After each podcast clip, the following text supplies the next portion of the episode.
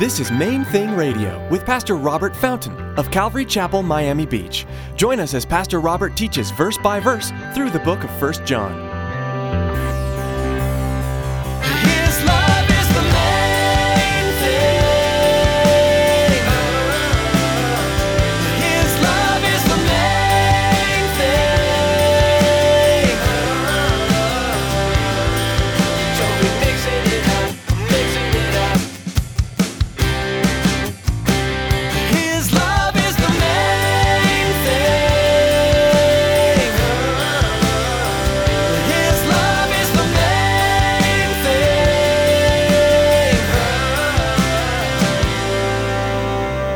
So we have a couple of things there. One, he tells us that the spirit who opposes Christ or seeks to displace Christ, this spirit of Antichrist,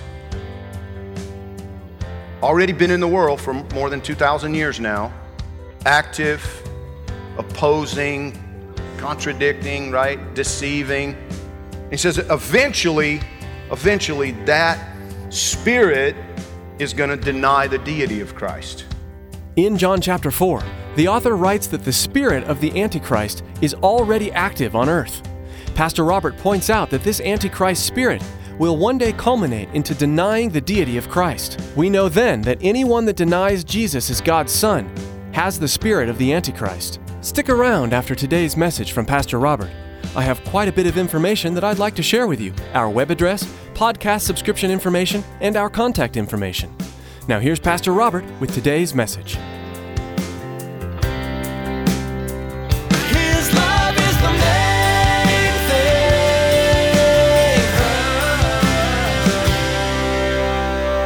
I want to begin today with a, a story. You know, uh, most of you know I came down here to train with an organization called Youth with a Mission, YWAM.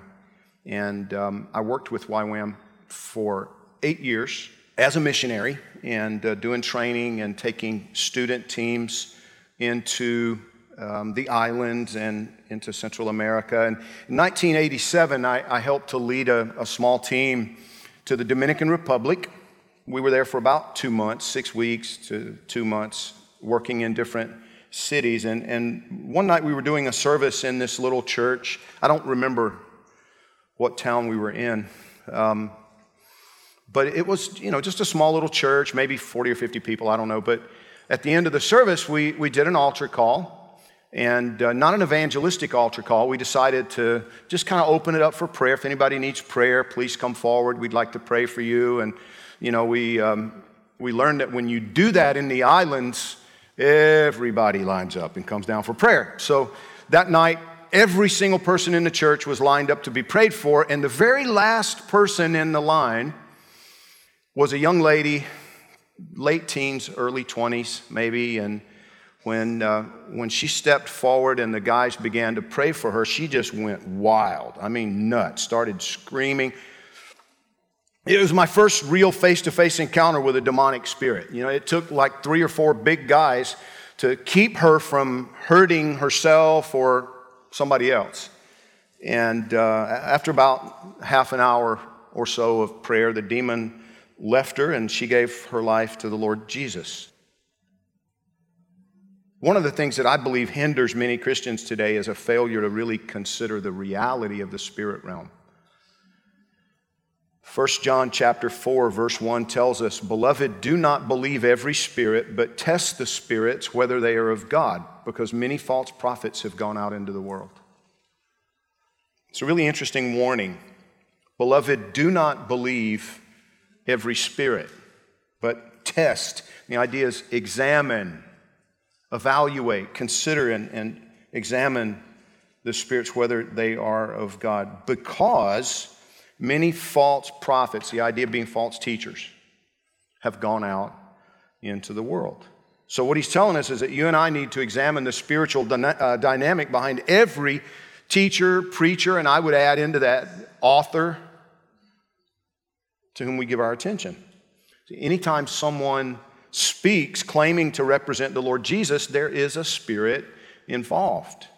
And we need to be aware of that fact. You know, most of the time, it seems to me, preachers are evaluated mostly on the basis of entertainment value.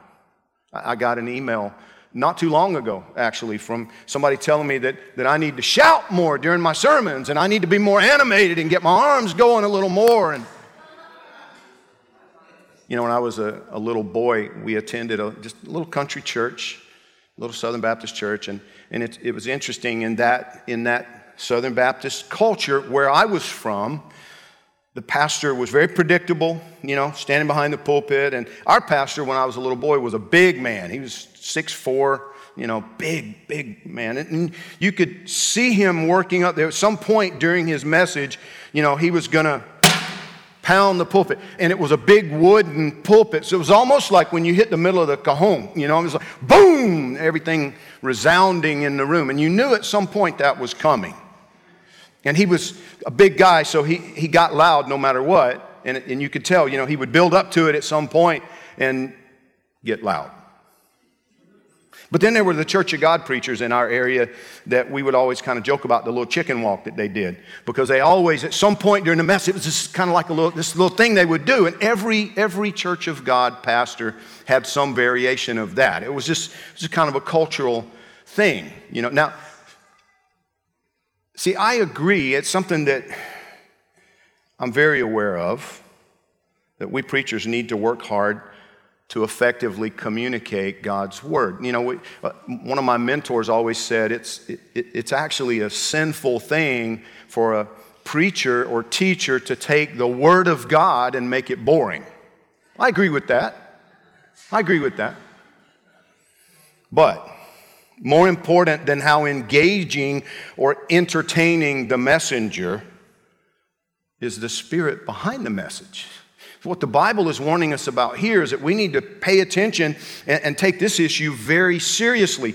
If a man or woman presents themselves as being a representative of the Lord Jesus, you know, they say they are there proclaiming truth, representing Christ call themselves a Christian pastor, a Christian teacher, well, then there is a spiritual dynamic. And what he's telling us is you need to pay attention because even though they say they're representing Jesus, sometimes it's not his spirit that's involved in the message. So important. John was confronting a very specific heresy here in 1 John, and it's a heresy that you and I need to be aware of still today. But look at this, verse 2. He says, By this you know the Spirit of God. Every spirit that confesses that Jesus Christ has come in the flesh is of God. Every spirit that does not confess that Jesus Christ has come in the flesh is not of God. And this is the spirit of the Antichrist, which you've heard was coming and is now already in the world. So we have a couple of things there. One, he tells us that the spirit who opposes Christ or seeks to displace Christ, this spirit of Antichrist, already been in the world for more than 2,000 years now, active, opposing, contradicting, right? Deceiving. He says eventually, eventually that spirit is going to deny the deity of Christ. Now I say eventually because I don't think it always happens right up front in the, in the beginning. Sometimes it's obvious from the start, like with the Mormons and the Jehovah's Witnesses. You know, they twist the scriptures and deny that Jesus of Nazareth is fully God and fully man, that he's the only begotten Son of God. But there are those who claim that Jesus was a great prophet, and, and then the Christ Spirit came upon him when he was baptized in the Jordan River and then left him again when he was crucified. That's not biblical. It's again touching, denying that God put skin on and dwelt among us. The trouble is, the spirit of Antichrist is sometimes more subtle. What I mean is that sometimes false teachers appear at first to believe what we believe. They just maybe water things down a little bit and work really hard at attracting a following for themselves before they begin to express what they really believe. Verse 4 tells us, You are of God, little children, and have overcome them, because he who is in you is greater than he who is in the world. That's one of the most popular memory verses in the New Testament. He who is in you is greater than he who is in the world. But, it, but we need to notice that this was written in the context of false teachers, false prophets. It was written in the context of this spirit of Antichrist that's already at work in the false teachers in our world today. He reminds us, basically telling us listen, you, you don't need to be afraid, but you do need to be wise. You do need to pay attention. Every human being on planet Earth is, is in the midst of a spiritual battle, whether or not they acknowledge the fact or accept it. And the Bible is filled with information about the enemy's tactics, warning us time and again that he wants to destroy us, that he wants to wreck our marriages, that he wants to distort our perspective, our understanding of reality. But we don't have to be afraid. We just need to take care and not be foolish. Greater is he who is in you than he who is in the world.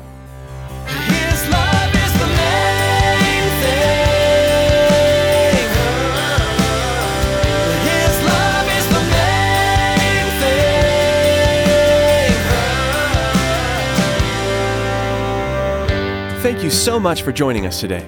We are so excited. Opportunities to air Main Thing Radio are popping up all over the United States. We are so thankful to God for what He's doing. And we would love to see Main Thing Radio continue to expand, sharing the gospel, teaching God's Word all over the world. But of course, bringing you Main Thing Radio on this station comes at a cost. We purchase time on this radio station, and this program has been professionally produced. While we certainly don't want to pressure anyone into giving, we would like to ask that you prayerfully consider supporting Main Thing Radio. Your support will open up more doors for Main Thing Radio. To make a secure donation, please log on to mainthingradio.com and click on the donate button. Now here's Tracy with some more information about the Main Thing Radio podcast. Life these days moves fast. From one appointment to the next, most of us race through our days with blinding speed. Those in between moments are great opportunities to connect with God. Subscribe to the Main Thing Radio podcast to enjoy messages like you heard today, anytime, anywhere. Simply log on to mainthingradio.com and click on the podcast button. Thanks, Tracy. Join us next time for another edition of Main Thing Radio.